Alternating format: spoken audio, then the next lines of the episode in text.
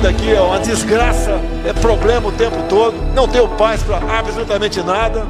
Xingaram a mulher do Macron, chamaram a mulher de feia. É tudo normal e é tudo verdade, o presidente falou mesmo, e é verdade mesmo, a mulher é feia mesmo. Não... Olha, é um prêmio, é um prêmio. O baú da felicidade é vocês citarem o nome do Lula. Ganhou, ganhou, ganhou.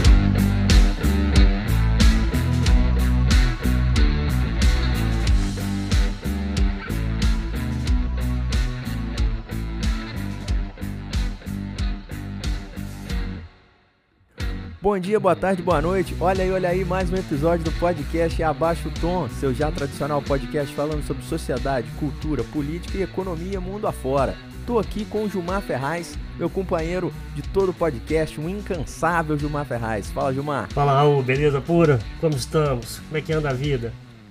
Ah, Gilmar, a vida aqui anda, anda melhor, o frio passou, a gente tá chegando na primavera. Chicago já não é mais o, o Polo Norte, estamos, estamos bem. E agora, mais do que nunca, Gilmar, vendo a luz no fim do túnel para ser vacinado. Exatamente. É, aqui começou o período de seca. É, já se fala, né, que não vão ter apagão esse ano, porque não choveu o necessário. O governo brasileiro não investe um centavo em infraestrutura. Ou seja, aqui não se morde tédio, né? É um problema atrás do outro, o brasileiro não tem um minuto de sossego, é inacreditável. Nós vamos ver ainda, vamos fazer um podcast sobre isso ainda, Gilmar, falando da Eletrobras, privatização da Eletrobras. Vai ser, vai ser um tema bom pra gente falar aí pra frente aí, e, e enfim, fica, fica, fica aí a dica, que é um assunto aí que movimentou um pouquinho no, o noticiário essa semana, né? O, o presidente falou que é, ia... privatizar certa parte, não ia privatizar outra, e vamos ver como é que fica. É, é o famoso, como a gente aqui em Minas Gerais fala, eu, eu tiro a blusa de frio, põe blusa de frio, é assim, né? Nunca é, nunca é uma coisa e outra, são as duas ao mesmo tempo. É aquela história, né? Pra quem não tem plano, qualquer plano é bom, né? Exatamente. Ô Gilmar, essa semana aí teve tom do ouvinte, como é que foi? Tivemos, tivemos tons do ouvinte aqui, cara. É... é... A gente tem um público, né, pequeno, mas fiel, né? Sempre o pessoal manda mensagem, né? A Pietra, lá de minha ex-aluna, mandou aqui que ela ouviu o último, o último episódio, né, do, do, do, do Lira, e ela gostou muito, falou que é um dos melhores que ela, que ela já ouviu até hoje. E a Kíssila, né, minha ex-aluna também, é... falou, tô aflita pra, pra, pra vocês comentarem o lance lá do Lula, da suspeição do Moro e tal. Deixa com nós que, que vai rolar de fato. Terá, terá, hoje. Ô, ô, ô Raulzito, antes da gente entrar na, na, na pauta, né, é, uma das grandes aflições nossas aqui no Brasil tá sendo a questão da vacina, né? Que tá literalmente a conta gotas, né? É, ontem, para minha felicidade, a minha mãe vacinou, né? Tomou a primeira dose da, da, da, da Coronavac, também conhecida como calcinha vac, ou a, a vacina do Dória, né? E, enfim, foi um negócio muito, muito, por, por incrível que pareça, né? Um negócio muito emocionante, assim, né? E a gente tem ouvido muitas notícias aí dos Estados Unidos, a coisa aí tá todo vapor, tá trem-bala na, na, na, na vacinação, é por aí? Gilmar, a vacinação nos Estados Unidos, ela avança realmente muito rápido, muito rápido mesmo. O presidente Biden, ele encarnou a Dilma, né? Ele chegou na meta e aí dobrou a meta, tinha prometido cem milhões de, de vacinados no, em cem, nos cem primeiros dias de governo dele, agora ele já fala em duzentos milhões de vacinados. Em alguns estados aqui dos, aqui dos Estados Unidos, como por exemplo o Texas, você já pode, assim, sem ser de nenhum tipo de grupo de risco, nada, você já pode ir lá e ser vacinado, porque a população, por exemplo, do Texas não tá querendo to tomar vacina, né? Então lá, lá tá sobrando.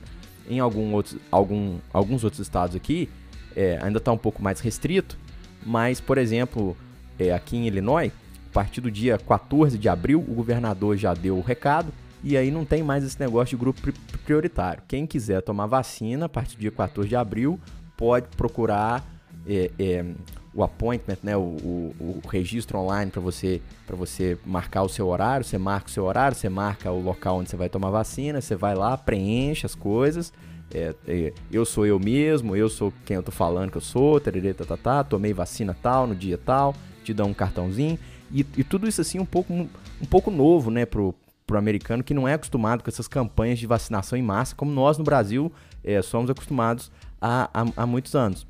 Alguns amigos meus aqui, da mesma idade que eu, vinte e cinco, vinte e seis anos, já foram vacinados essa semana, porque nós, nós descobrimos que alunos de, de doutorado, atualmente eles estão contando aqui nos Estados Unidos como professores de, de universidade, porque a gente acaba tendo contato com alunos de, de graduação, né, enquanto assistentes dos cursos e tudo mais, então a gente conta como se a gente fosse professor, e nisso aí a gente entrou no grupo prioritário, pelo menos aqui em Illinois.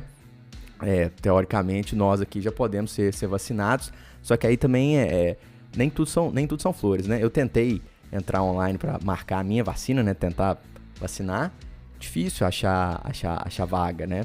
É, aparentemente, todo, acho que é meia-noite ou seis da manhã, não sei, todo dia o, os, os, o, o, as novas vagas são postadas e as pessoas lá tentam preencher e tudo mais. Só que aí é igual, é igual aquela história do cara que quer, que quer comprar ingresso pro Rock in Rio, né?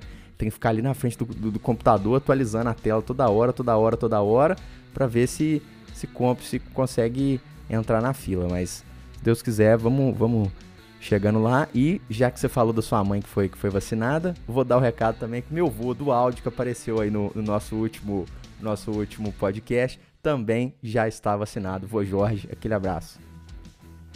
Pois é, é... E, e o Brasil tá atrás da, da, da xepa, né, da feira, porque aí nos Estados Unidos tem um monte de, de, de vacina AstraZeneca, né, que aí não foi liberada ainda, e nós estamos aqui pelejando, né, para conseguir essas doses, mais pelo Arthur Lira e pelo Rodrigo Pacheco do que pelo, pelo, pelo ministro das alucinações externas, né, o Ernesto Araújo. A gente vai tocar nesse assunto também, mas me mata uma curiosidade aqui, você falou aí do Texas. Cara, o Texas, o governador do Texas, do Texas não tem restrição nenhuma, né? De, de, de distanciamento, de máscara, nada. O cara tirou tudo, né, bicho? É o, é o Bolsonaro de lá. O Texas é Muriaé, né, Gilmar? É o que Muriaé gostaria de ser, né?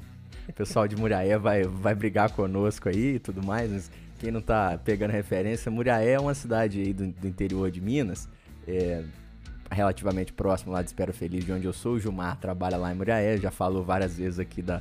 aqui de Muriaé e tudo mais, mas lá, lá no Texas é aquela história, né? É a terra da, da, da liberdade, um estado assim muito vermelho, muito, muito republicano e tudo mais, então é, o governador lá deixou a coisa seguir mais ou menos, né? Sem, sem muita restrição.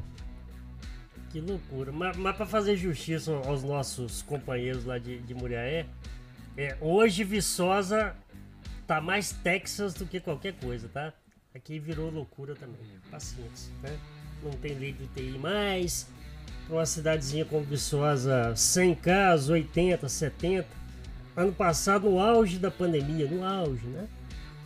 Se bem que não tá dando para falar auge mais, porque agora que a gente tá no auge, né?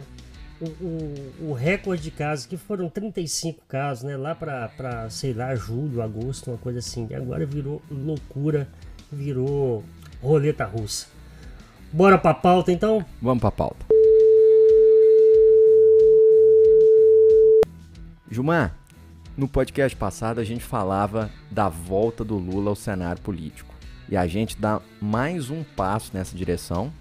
Só que agora é um passo, vamos dizer assim, em duas direções concorrentes.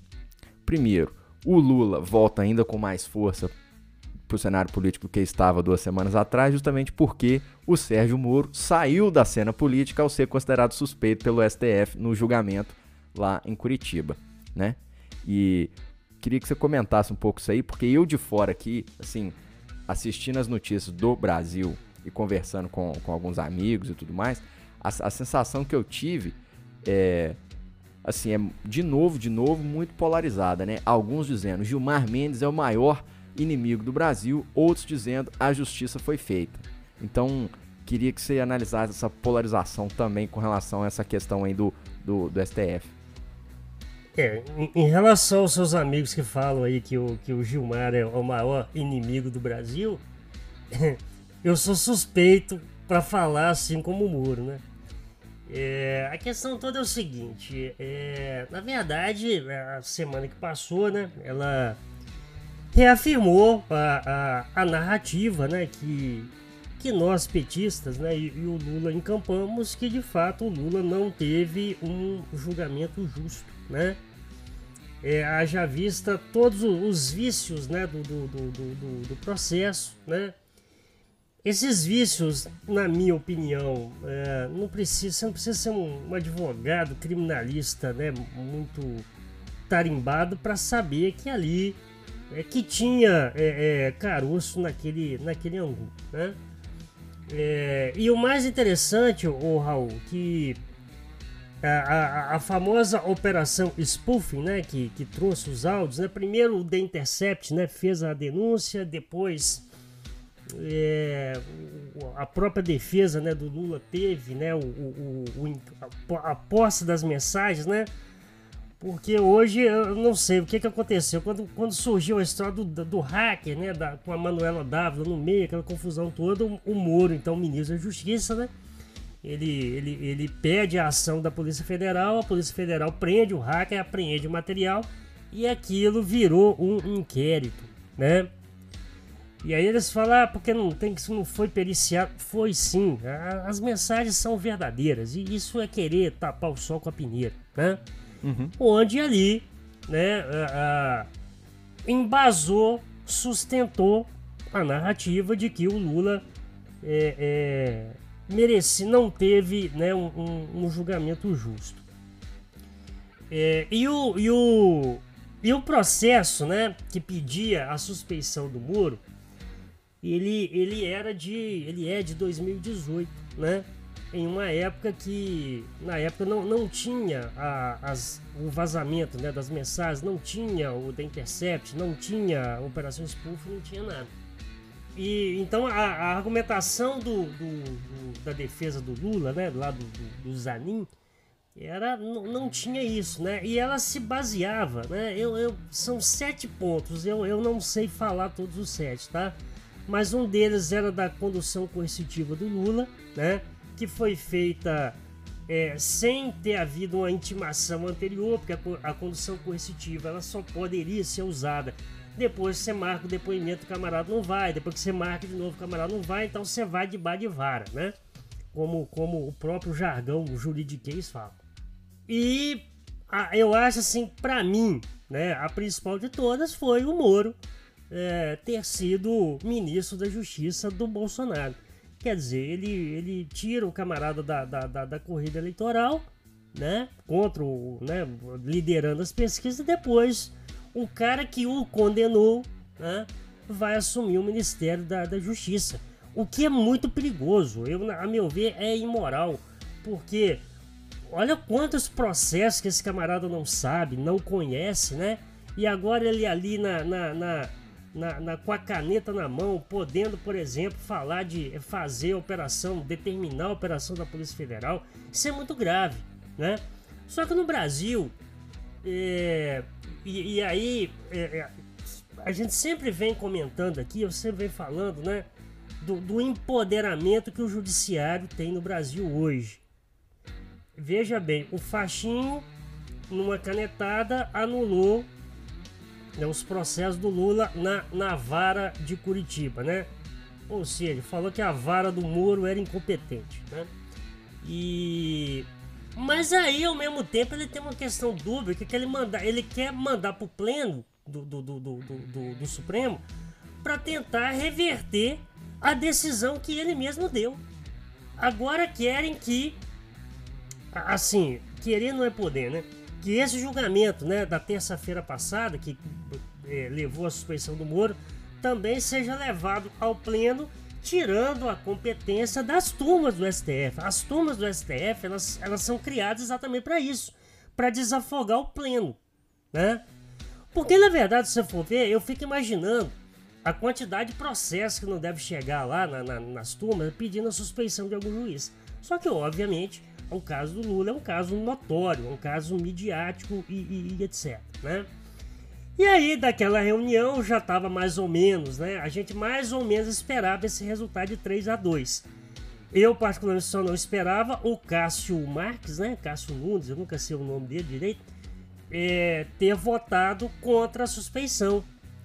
E aí ele alegou a questão dos, dos hackers, né?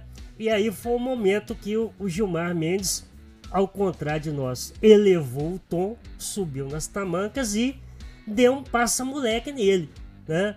Como eu falei, a gente, como é, enquanto professor, você marca um trabalho, um seminário pro cara apresentar, o menino vai lá, fala meia dúzia de abobrinha e pronto, acabou. Falou, filho, você não estudou o processo, eu não tô falando de hacker aqui, né? Mas o Gilmar Mendes é muito esperto, porque na, na decisão anterior, né, lá do Fachin, ele falou o tempo todo o negócio do hacker. Aí lá, ó, mas isso aqui, tipo assim, é um, é um parêntese, né, de duas horas de falação que eu tô falando, porque isso não tá no processo, etcétera. E parece que o Cássio caiu na, na armadilha, né, do, do, do, do Gilmar. Gente, nós estamos falando de uma raposa do judiciário, esperto pra caramba, conhecedor da lei, né? Eu fico vendo aqui, acompanhando a, a página do, do Cajuru, Jorge Cajuru, no, no Twitter, impeachment de uma merda. Para, mano. Presta atenção, né? Para com isso, vamos, vamos, vamos conversar sério, né? E aí, a outra surpresa, que não era tão surpresa assim, foi a mudança do voto da Carmen Lúcia, né? Que quando o Cássio vota, tava três a dois... Ela muda o voto e aí inverte o três a dois favoravelmente ao Lula. E essa situação, hoje Moro é um juiz suspeito, né? Uh, eu não sei necessariamente o que que isso é, representa no direito, eu não sei se isso é crime, se pode gerar crime, né? Se, quer dizer, se pode ser denunciado por isso, cabe a defesa, né, do, do, do, do Lula entrar com, com isso. E aí... É, habilitou o Lula mais do que nunca. Essa semana agora tem, tem um julgamento, né, dia quatorze de abril, pra, que vai levar o Pleno a questão do, do Fachin, mas é, é uma, uma decisão, qualquer que seja a decisão, será inócua, porque de fato a suspeição ela, ela não, não fala só da competência, ela anula o processo, né?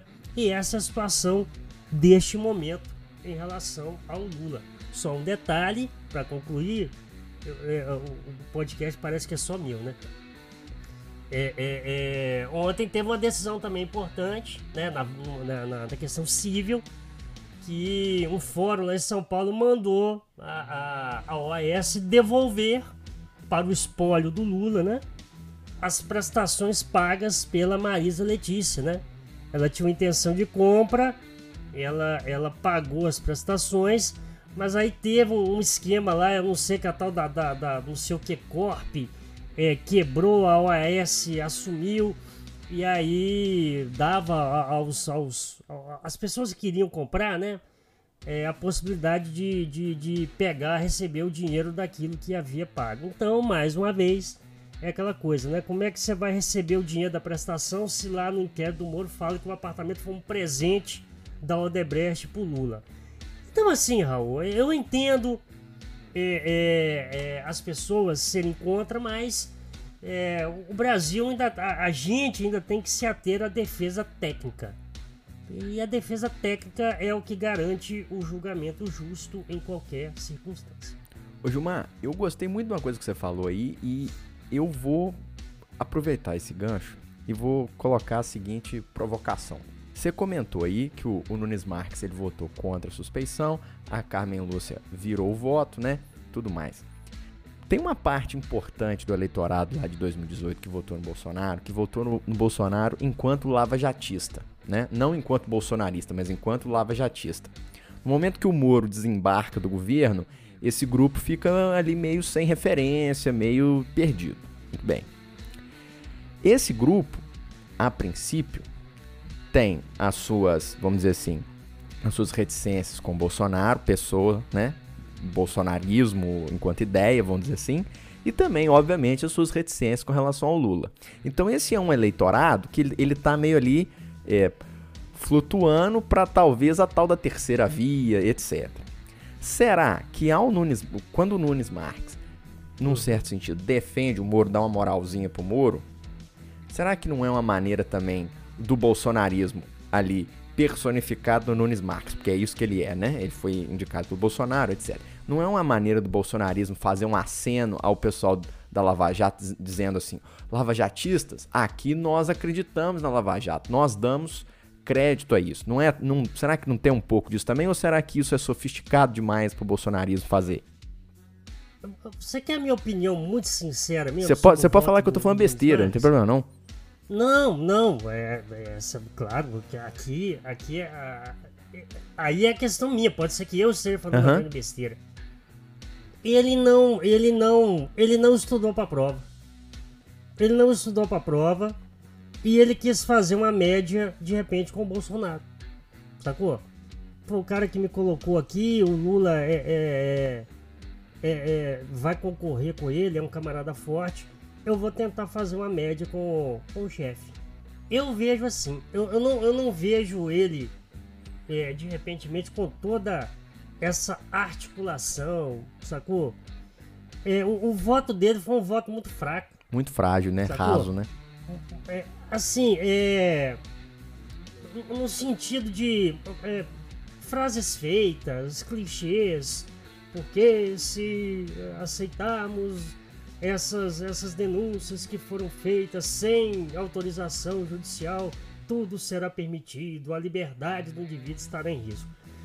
Essa questão da... Eu, eu, eu queria perguntar muito ao advogado, se tiver alguém que nos ouve, é, por favor, me esclareça.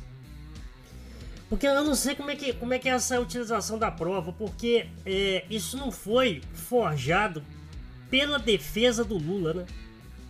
Foi uma coisa avulsa. Alguém, né, que foi lá e grampeou. Esse, esse pessoal deve ter começado a ser com uma brincadeira, né? Vou ver qual que é a do, do celular desse cara. Logo, opa, tem coisa pesada aqui. Vamos até onde isso vai. Até onde isso vai. Então, assim, eu, eu, eu não sei, sinceramente. Mas, assim, eu, eu não acho que, que esse voto do, do, do, do, do Cássio Conká, né? Como o pessoal começou... Hoje, o Brasil é foda. O Cássio Conká deu, se ele tinha esse, essa engenharia toda sofisticada, sei lá, ele, ele... E o que o Gilmar Mendes fez com ele é basicamente aquele tapa na orelha que a gente dá no calouro, né? Quando ele chega na universidade, fala, ah, mano, peraí, pô, olha o que, que você tá falando, né? Exato.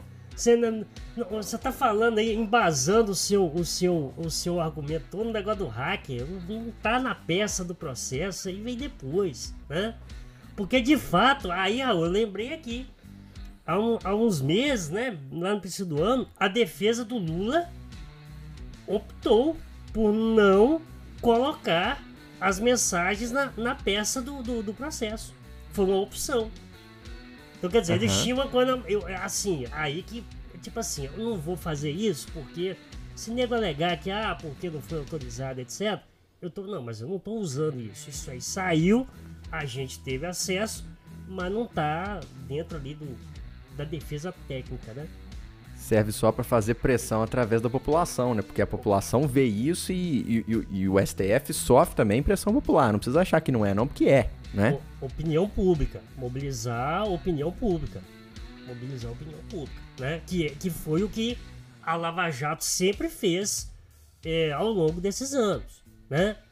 Então, assim, é, é, nós vamos, a gente não sabe, né? Como falei, no Brasil a, a, a, as condições políticas, né? Elas, elas mudam assim quase que em tempo real, né?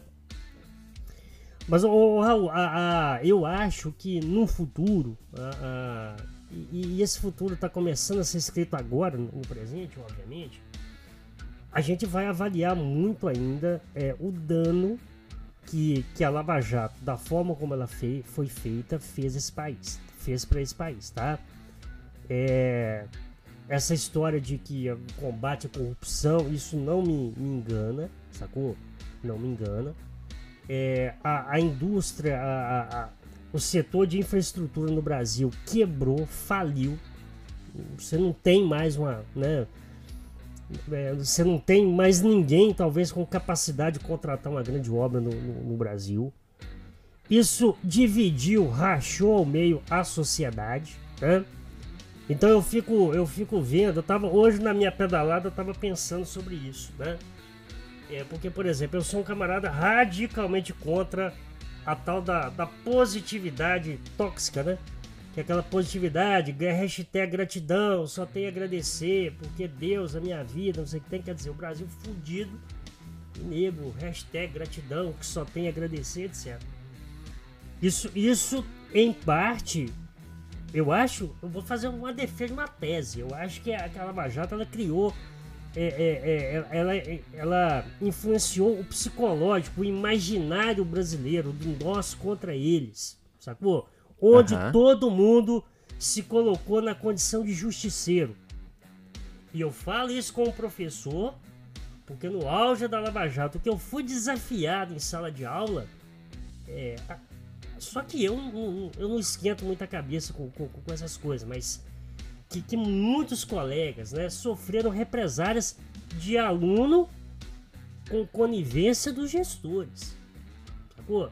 Olha aí, porque... ó. Porque qual que é a ideia? Qual que é a ideia?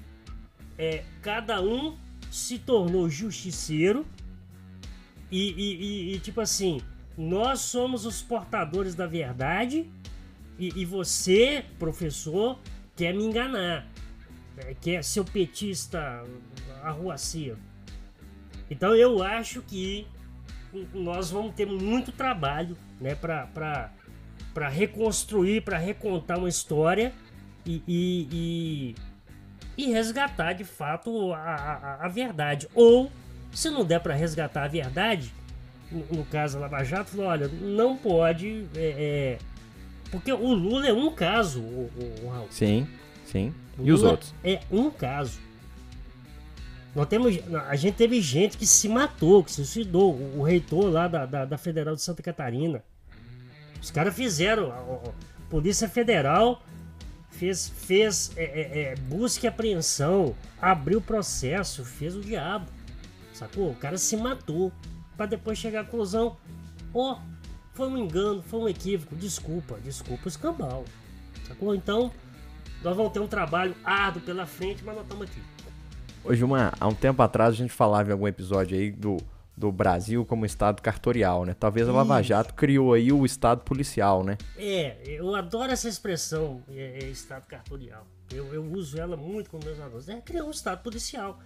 Onde, de fato, aquela coisa, né, da República de Curitiba foi levada muito a sério, né? Os caras achavam que só eles é que tinham o... O, o, o monopólio da verdade, O monopólio né? da verdade e da justiça, né? E aí, quando você tem esse monopólio da verdade e da justiça, você não tem justiça, tem justiçamento, né? Que é muito difícil. Exatamente, meio que cangaço, né? Cangaceiro, hum, né? É. Ô Gilmar, mas esse, esse é um momento bom pra gente entrar no, no nosso segundo assunto aqui, que é falar um pouquinho aí, por exemplo, dessa ameaça que o, que o Lira fez ao Bolsonaro, né? A gente teve esse, esse recente, essa recente reunião aí do... do Lira, com o Rodrigo Pacheco do Senado, com alguns governadores, Bolsonaro, numa tentativa de mostrar, de sinalizar alguma, alguma união, alguma coordenação central, mas que na verdade me parece ali que foi o Bolsonaro é, dizendo o seguinte, o Rodrigo Pacheco, faz a coordenação aqui e eu, eu vou continuar falando minhas besteiras aqui, vocês tentam coordenar aí, etcétera, vamos tirar umas fotos, tanto é que depois que, depois que acabou o Rodrigo, o, o Arthur Lira, perdão, foi lá na, na, na tribuna da Câmara e disse as palavras claras, né? O sinal amarelo está aceso, os remédios políticos são amargos. É, é, bom, para bom entendedor, um pingo é letra, como você disse no começo da, da semana, quando a gente conversava. O Bolsonaro agora, que foi eleito negando a política ou a velha política, que é que seja, agora está tendo que lidar com ela e está tendo um certo trabalho para lidar com ela, não é, Gilmar? Sim. Eu acho que esse, que esse lance do Lira é, foi, foi, foi mais assim um, um desabafo, né? Porque o, o Bolsonaro, ele é um moleque. Essa é a verdade. Ele é um moleque. Ele não, ele não cumpre acordos. Ele não, ele, ele, ele te trai é, é, cinco minutos depois de ter fechado um acordo. Sacou? Ele é um moleque. Ele é um moleque filho da Lava Jato, né? É, não tem outra, outra, outra definição, né? Aqui no Brasil, inclusive, a, a peste de, de genocida pegou, né? Tá, tá até rolando aí, porque o ministro da Justiça também, eu, né? Ele não, parece que eu não tenho o que fazer, ele é o advogado do, do Bolsonaro, né?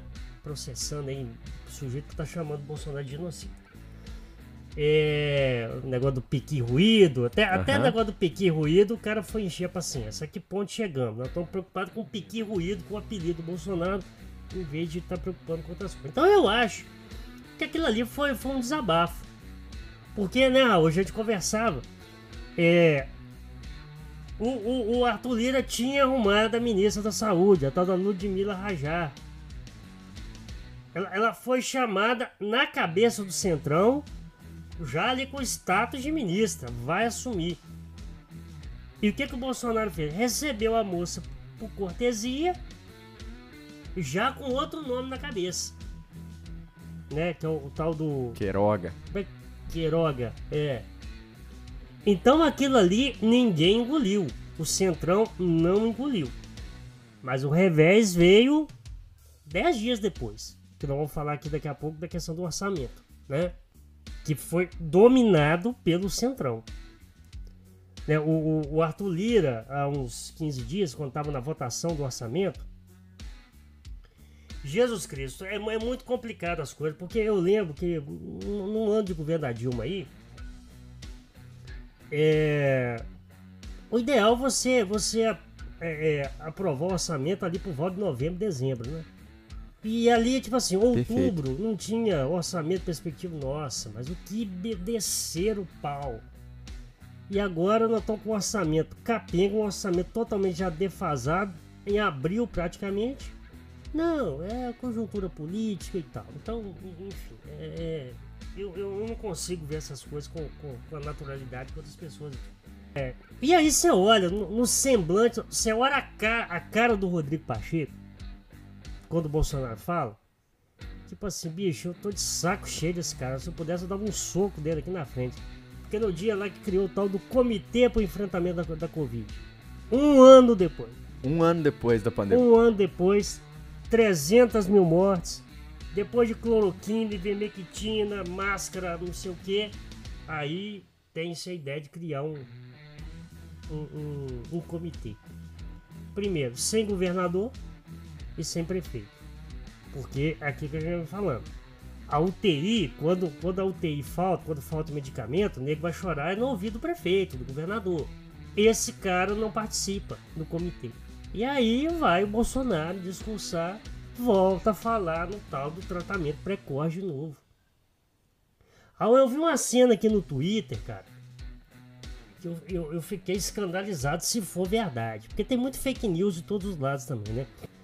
Mas parece que em Itajaí, Santa Catarina, um galpão grande, arrumadinho, bonitinho e tal, pra distribuir ivermectina pra população. Nossa! Cara, assim, esse pessoal, assim, eles estão levando a ideologia política a uma questão suicida mesmo, tá?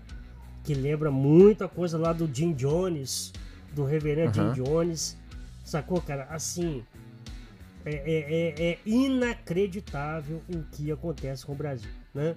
Mas aí voltando a, a, a sua, ao seu comentário, é isso, eu, eu acho que, que... Você sabe por quê, Raul? Não tem nesse momento uma solução política em substituição ao, ao Bolsonaro. O próprio Bolsonaro sabia, já falou, se eu colocar o Mourão, sacou? Faltando ainda um ano e tanto pra... pra, pra... Sacou? Então, assim, é, infelizmente, a nossa sina é, é, é tentar ir levando isso até dois mil e vinte e dois e, e, e, e, sei lá, e tentar arrumar uma solução eleitoral para toda essa, essa desgraça. Gilmar, o, o cenário político no Brasil hoje sente falta de Michel Temer. Olha pra você ver a, a que ponto chegamos. Precisava ter um cara desse tipo, né? Mas você mas falou do, do, do orçamento aí. Deixa eu dar um contexto. para o pessoal que está nos ouvindo essa questão do, do, do orçamento. Eu conversava isso outro dia com a minha mãe. A gente conversa muito essas coisas. E, e aí eu vou, eu vou utilizar aqui uma alusão a um orçamento, um orçamento de empresa comum. Quem, quem tem um comérciozinho, uma vendinha aí, coisa assim, vai, vai saber do que eu estou entendendo.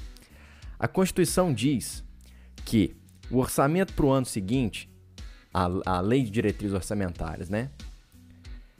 Ela tem que chegar na Câmara em agosto do ano anterior, para que você tenha a discussão no segundo semestre, você aprove não só a Lei de Diretrizes Orçamentárias, é, mas a, a lei orçamentária mesmo, você aprove o orçamento, onde vai gastar, quanto que vai gastar, etcétera, para o ano seguinte. A Constituição prevê que se você não aprovar naquele ano em que ela, em que ela foi é, proposta, você pode começar o ano seguinte sem até aprovado o orçamento, mas aí o que acontece é que o governo central ele fica autorizado a gastar um dozeavos por mês daquilo que havia sido proposto. Se você pegar qualquer pessoa que tem uma empresa e você contar para ela assim, você perguntar para ela, você pode começar o ano sem fazer o orçamento da empresa? Ou qualquer chefe de família, você pode começar o ano sem fazer o orçamento? A pessoa vai te olhar e falar assim, é lógico que não. No Brasil a gente pode. E aí, como você, como você bem falou, a gente foi tocando isso com a barriga. Foi tocando isso com a barriga, porque ninguém sabia como é que ia fazer com o auxílio emergencial novo, se ia ter, se não ia ter, de onde que ia tirar, de onde que não ia tirar, o que, que ia fazer com o Bolsa Família, se aumentar, se diminuir, se fura teto, se faz teto, se faz clarabóia, lanterninha, etcétera. Né? Então era uma grande bagunça e a gente vai gastando, a gente vai gastando e o contribuinte brasileiro é quem paga a conta no final. Aí, a gente lembra do Paulo Guedes lá em dois mil e dezoito que falava o quê? Temos que descarimbar o orçamento brasileiro. O orçamento brasileiro ele é engessado, ele é carimbado, tantos por cento tem que ir para tal coisa, tantos por cento para outra coisa, a gente não discute o orçamento, tudo mais. No momento em que o Bolsonaro abraça o Centrão, a coisa se torna tão anacrônica que o carimbo que o, o, o Guedes queria tirar antes, agora o Centrão traz um carimbo maior. E carimba mais forte ainda, com, com a tinta melhor ainda. Mas, mas, né? Você vai comentar isso aí, mas é o, é, o, é o Centrão falando assim, não, não, não, não, não tem esse negócio de descarimbar não, pode até descarimbar, mas se descarimbar, nós vamos carimbar mais um pouquinho pra gente, do nosso jeito. Se você quer jogar na política, você vai jogar do nosso jeito. É o custo do apoio político que a gente já vinha falando. E eu fiz esse comentário aqui pro pessoal entender, vamos dizer assim, o problema do orçamento, de onde que tá vindo o problema do, do, do orçamento de não ter aprovado, mas principalmente pra fazer o seguinte ponto. Mais do que nunca, depois dessa, o Paulo Guedes, ele é um espantalho, ele é uma alma penada. E só fica lá, né, Raul, com esse negócio, não, porque, ó, nós vamos decolar. Só fica falando isso, cara. É, e, e mal educado, né, mal educado, chulo, né, um sujeito que, ah, sei lá, pode ter as convicções dele, mas um, um cara que fica aí querendo trocar auxílio emergencial por, por privatização, cara. Um, tipo assim, é inconcebível esse tipo de coisa. É, é uma... Eu não tô falando que, que eu tô me colocando contra a privatização, mas você não pode condicionar uma coisa dessa ao auxílio emergencial, cara. Isso é uma questão estrutural, né? Eu não tô falando de, de, de, de uma barraca na feira, né? Porque a situação tá feia. Aqui, aqui em Viçosa, é, é, é... a gente tá na, na, na onda roxa do Zema, né? Que, que tá mais pra onda frouxa do que, do que roxa. Mas você tem aí, cara, o comércio que tá parado, o camarada ali que tem, uma, tem um camelódromo aqui na, na entrada da, da cidade com a lojinha dele fechada, o camarada não ganha nada, pô. Os caras ficaram aí, ó, janeiro, fevereiro, março, discutindo auxílio emergencial de cento e cinquenta reais pra dar pro camarada agora em abril. Sorte que a nossa sociedade, ela se mobiliza, né? Então o que tem de ponto de coleta na cidade, cesta básica... Porque é isso que tá salvando a galera, né?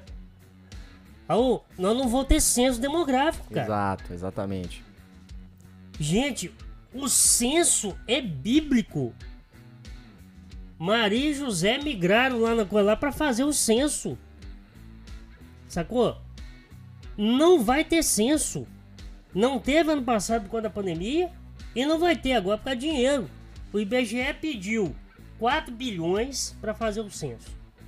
O E falou, não, quatro não tem jeito não. Não, então beleza, a gente corta pela metade, dois bilhões já faz.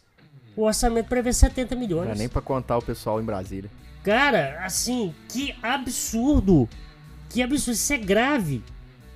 Então, economizando dois bilhões pra fazer o censo, você vai ver o tanto que a gente vai ter que gastar da, da, pra frente. Como é que você faz política pública? Exato. Sacou? Sem dar de qualidade. Como é que você... Como é que você conta, como é que você compra vacina? Sacou? Como é que você compra remédio? Como é que você abre leito? Não vai ter senso, cara. O Bolsonaro conseguiu não fazer aquilo que, tipo assim, é, é, é, é, o, é mínimo. o mínimo. É quase uma coisa sagrada, é uma coisa cultural fazer o censo. Bolsonaro não vai fazer o censo demográfico do Brasil. Quer dizer, pode ser que agora, porque na verdade o que que acontece? Você aprova um orçamento ali, né? Basicamente, já que a gente tá falando um pouco de economia doméstica aqui, né? Você chega no supermercado com a lista, né? Você vai fazer, mas aí você vai vendo uma coisinha ou outra, você põe no carrinho, né? Uma guloseima, um chocolate, uma, uma, uma cerveja diferente, um tiragô diferente, né? Exato. Agora tem a questão das emendas, né? Que você pode colocar ali, e o pior... Porque se lá, por exemplo, em agosto, setembro, vê que o dinheiro não vai dar, começa a fazer o tal dos, dos, dos gastos extraordinários, que você contrata junto ao Congresso. Uhum. E aí, como o Brasil, você sabe melhor do que isso, não tem credibilidade no momento. Nós vamos pegar dinheiro emprestado a juros altíssimos. Selic subiu do, do, do último podcast para cá. Exato. A nossa dívida pública, que já é terrível, vai explodir, né? Então assim, cara, e aí nós temos uma pachorra de, por exemplo, o maior gasto do orçamento vai ser com defesa.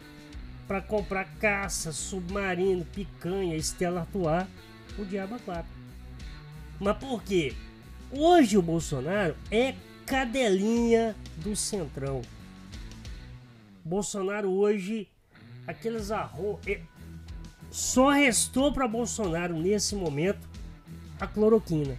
Ele não tem mais nada o que dizer, mais nada o que falar.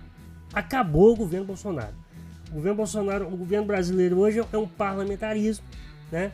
Onde Rodrigo Pacheco e Arthur Lira mandam e o Bolsonaro fica receitando cloroquina. Simplesmente. Vou, vou chamar a atenção para uma, uma situação curiosa, Gilmar, que eu notei essa semana. Logo depois do encontro lá que tinha o Rodrigo Pacheco, o Lira, o Bolsonaro, inclusive o Fux lá do, do S T F, tiveram a reunião, depois o Fux voltou para o S T F e ele relatou o que foi discutido na reunião para os outros ministros, né? Por videoconferência, etcétera. Aí quando ele falava da, da, da reunião, e ele tocou no nome do Rodrigo Pacheco, ele abriu um parêntese e, e disse assim, Rodrigo, o Rodrigo Pacheco, presidente do Senado, abre parêntese, inclusive, que é um homem assim, de muito bons modos, fácil de lidar, sabe? É uma coisa assim, diferente, que a gente não está acostumado.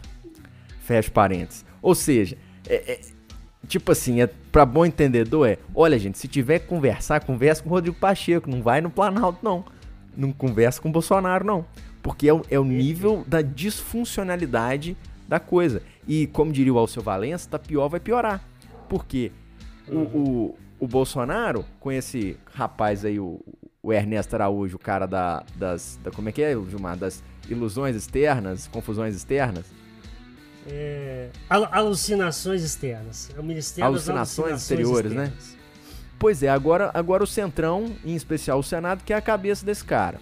E agora nós vamos ver se o Bolsonaro vai ou não vai ter peito e falar assim, não, esse aqui joga no meu time, esse aqui fica. Será que vai ter peito? Eu acho que não tem não, Gilmar. Ele, ele, eles querem é, a cabeça do, do, do, do, do, do Ernesto e do, e do Salles, do meio ambiente, tá? O pessoal também que tá de saco cheio. Vi uma, uma, uma reportagem aqui agora, não sei, como falei, tem muito fake news. Ó. Diz que a, a, a Moderna diz que ela tem, diz que ela tem dez... Ó, já estão começando a fazer chantagem, tá? Ó, nós temos dez milhões de, de, de doses aqui da Moderna para mandar para você, mas com esses Salles aí, nós não mandamos não. A China, aquele Otávio Guedes da, da, da, da Globo News, tá falando o seguinte, falou, ó, já tem empresa chinesa que fala, ó, enquanto tiver Ernesto Araújo, a gente não negocia. Ou tira, ou a gente não negocia. Então, passou para a parte da chantagem. Dois comentários breves sobre a sua fala em relação ao Fux. Um absurdo. o ministro do Supremo, o, o presidente do Supremo ter que ir numa reunião para tratar de Covid. Isso, isso. Você já viu falar que um, um, um, um juiz da Suprema Corte americana foi lá no C D C para discutir negócio de, de Covid nos Estados Unidos? Nunca passou nem na porta. Cara, isso é a fulanização do, do Supremo, fruto da Lava Jato. Tudo entra na justiça. Ó, outra coisa que me, me passou pela cabeça aqui agora. Negócio daquela lei lá que empresa privada não pode comprar vacina, se comprar tem que doar pro SUS. Uhum. A gente já discutiu aqui que é um negócio meio sem pé, sem cabeça, mas foi conversado, discutido, votado. Aí vem um juiz lá, não sei aonde, não, isso aqui não pode não. Sacou? Mano, peraí, pô. Bem ou mal, o Congresso discutiu, debateu e chegou à conclusão. Você não pode chegar monocraticamente, não ser nem um juiz do Supremo e falar que não vale. Quem é você na fila do pão, né? Cara, assim, eu acho que o Fux pegar em um dia, né? D- depois da pandemia passar, reunir esse pessoal, esse desbarado, numa fazenda, fazer um congresso e lavar a roupa só fugindo a tempo, que botar ordem nesse trem aqui, porque desse jeito não pode não, ué. Eu faço uma coisa, você desfaz, igual o Fachin, ele anula, mas depois joga pro pleno pra anular o que ele havia. Que que é isso? Igual o Bolsonaro fez, né? O negócio das igrejas. Exato. É, não, eu vou vetar, mas depois vocês derrubam o veto. Isso era pra dar impeachment, se, se, se o Brasil fosse, fosse um país sério. Mas como assim você veta e depois você fala... Ah, que que é isso? Isso é uma, isso é uma vagabundagem, pelo amor de Deus. E, e, né, e ó, o Pacheco, porque aí que tá o grande lance, né? Uma coisa, você tem um presidente do Congresso do Amapá. Uhum. Com todo respeito aos nossos irmãos do Amapá. Outra coisa, você tem um, um presidente do Congresso que é do Sudeste, que é de Minas Gerais. Eu tenho ano, mais de ano que eu não vou em B H. Mas diz que a cidade inteira é cartaz e outdoor colocando o Rodrigo Pacheco como sócio do, do genocídio. Então isso tá incomodando ele demais. Porque ele tem pretensões. Ele, em algum momento ele vai sair pra, pra governador. Oh, lógico. Né? Sacou? Então diz assim que isso tem a ele pessoalmente incomodado demais. Essa de ser sócio do, do genocídio. Vamos ver. E aquela história, né, Gilmar? Quando você tem uma situação em que as pessoas estão morrendo lá no pé do prefeito, o prefeito vai em quem? Ele vai no deputado que ele apoiou. Esse deputado muitas vezes é um cidadão do baixo clero, não tem muita entrada, mas ele vai falar com quem? Ele vai falar com Lira. Pois e é, é.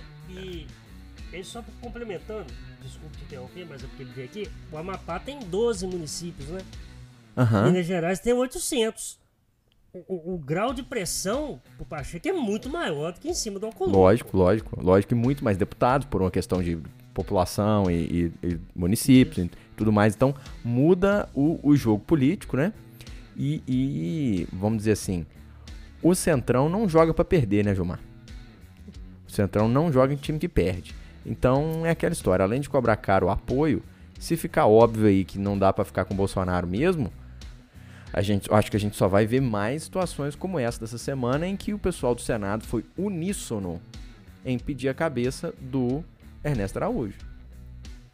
Outro vexame, né? Outra coisa vergonhosa para o Ernesto. Você ouvir de todos os senadores, tipo assim, meu, meu amigo, você não, te, você não entendeu ainda. Isso aqui não é uma sala de aula do Olavo de Carvalho. Tá um mundo contra você. Tá um mundo. E você tá aí achando que é o cara.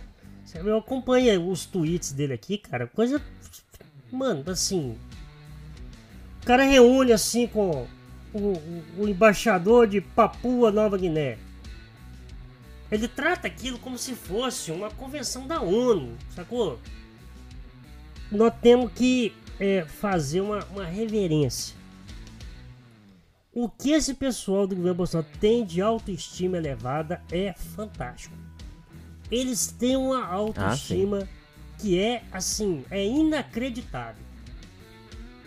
Obviamente que eu não sei se é autoestima ou se é pura ingenuidade, né? Pode ser os dois ao mesmo tempo. Pois é, Gilmar. E, e assim, a gente vê a, a parte de relações internacionais do Brasil, acho que do tempo que eu acompanho notícia, do, do tempo que eu acompanho o mundo, acho que eu nunca vi nada tão embaixo. Todo o soft power que o Brasil construiu, é, em, vamos dizer, em vinte anos, aí nas duas primeiras décadas desse século, foi por água abaixo. Aí você diz o seguinte, ah, soft power, o que, que é isso? Isso não, não vale nada, isso não tem valor nenhum.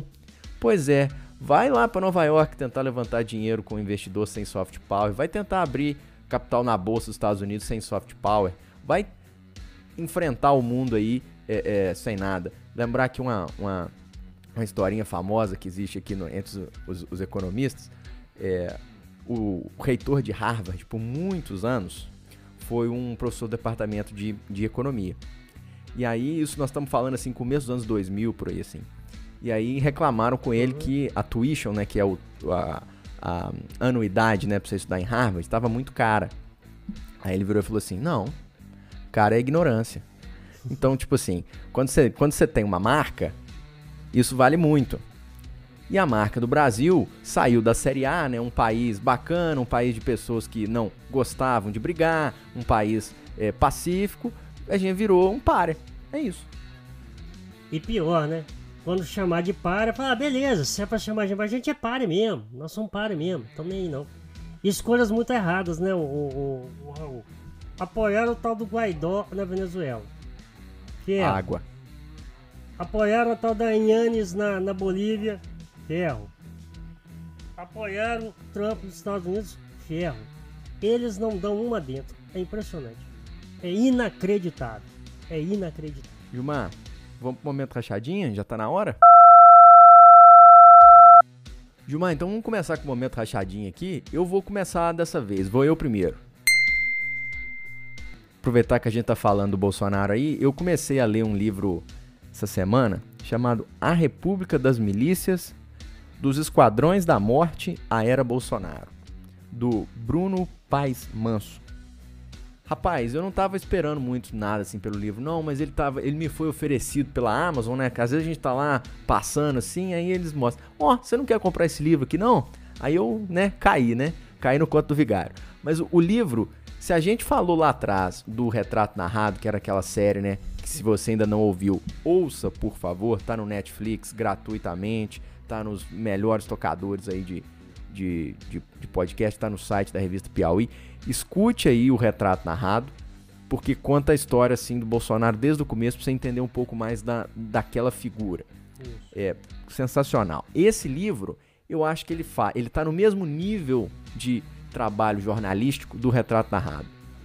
Esse, esse autor, não, não conhecia, o primeiro livro que eu vejo dele, o Bruno Paes Manso, ele vai assim no início, início, início, Do, das milícias no Rio de Janeiro, conta a história de como é que esse troço começou, como é que esse troço se relaciona com o tráfico, conta como é que, é, como é que isso surgiu e por que isso surgiu na zona oeste do Rio de Janeiro e depois como é que isso se espalhou para a Baixada, para a Zona Norte. Tem toda uma questão assim da geografia que é importante, bacana demais. A gente vê muito assim os traços de como que a ausência do Estado acaba gerando É, agentes que são, às vezes, muito pior do que a ideia usual que a gente tem do tráfico organizado ou do, do, do crime organizado. E o mais interessante no livro, na minha opinião, é como que ele faz um trabalho detalhado de mostrar as ligações da família Bolsonaro com os policiais é, ligados aos grupos milicianos. E aí você começa a ver onde surge o tal do Queiroz, onde surge o tal do Adriano da, da Nóbrega, é, onde surge esse monte de medalha que o Flávio Bolsonaro deu para esse povo todo na época que ele estava na Alerj, lá na, né, na, na, na Assembleia do, do Rio de Janeiro. Você começa a entender por que, que o Carlos Bolsonaro é tão votado no Rio de Janeiro. Você começa a entender por que, que ele só, só vem de vereador, de vereador, de vereador. Né? Então, assim, é um livro muito interessante para a gente entender essas conexões. Como a gente falava em off aqui, né, Gilmar?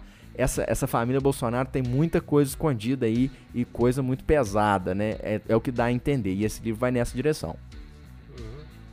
É, eu, eu, eu comentava com você aqui, eu acho que muito disso passa pelo, pelo assassinato da Marielle Franco. Eu acho que o assassinato da Marielle Franco é o elan, é o elo dessa, dessa cadeia, dessa corrente macabra, tá? Mas como a gente estava conversando aqui, se for, é, eu acho que isso é uma coisa muito séria para ficar... Chega um determinado momento que a verdade vem é, à tona, né? Eu tenho medo de ler esse livro, tá? Eu não leio, não. Porque, assim, é muito... É, é, é óbvio que eu tô, tô brincando, mas, assim, é, é inacreditável o ponto que o Brasil chegou. É inacreditável. É uma pena que o brasileiro não lê, mas se... Uma, o, o livro, é, assim, tem que tirar o chapéu. Da mesma maneira que a gente tirou o chapéu pro Retrato Narrado, tem que tirar o chapéu pra esse livro. É, lembra muito aquelas coisas de Colômbia, né, nos anos oitenta, né, onde o presidente da república era ligado com o tráfico. Nossa, cara, que coisa horrorosa. Gilmar, seu momento rachadinha. O meu momento rachadinha, Raul, é um livro é, do Michel Foucault, o grande Michel Foucault, chama-se Microfísica do Poder, né? Eu, eu estudei esse livro ainda na graduação, né? Que o Foucault, por que é microfísica do poder? É, as ramificações do poder, né? Do, do poder com P maiúsculo, o poder da política, né? É, então essas ramificações, essa, esse poder ele tem micro é, é, vasos, né? Vamos colocar assim, que dão capilaridade ao grande poder do Estado, né? Que passa pelo exército, que passa pela geografia e que passa pela medicina, né? E, e eu sou muito curioso, muito estudioso, né? Sobre... É um tema que... Quer dizer, mais curioso do que estudioso. Dois assuntos que, que eu gosto muito, que eu, se eu pudesse pesquisar mais, eu faria. Que é sobre o blues americano e é, a, a medicina social, né? Não a medicina enquanto prática, mas a medicina enquanto política, né? E, e, o, e o Foucault ele, ele, ele faz essa análise, divide, né, a medicina na, na medicina normal, na medicina urbana e na medicina é, da força de trabalho. É, Prússia, França e Inglaterra, respectivamente, né? E, e aí eu me lembro muito, né, como você falou, falta muito ao pessoal ler, né, ao povo ler. Que é exatamente resgatando esses clássicos que você vê que o discurso do Bolsonaro de falar, por exemplo, saúde ou economia, ele é totalmente anacrônico, é saúde e economia, né? E os prussianos, os franceses e os alemães e, e os ingleses sacaram isso, né?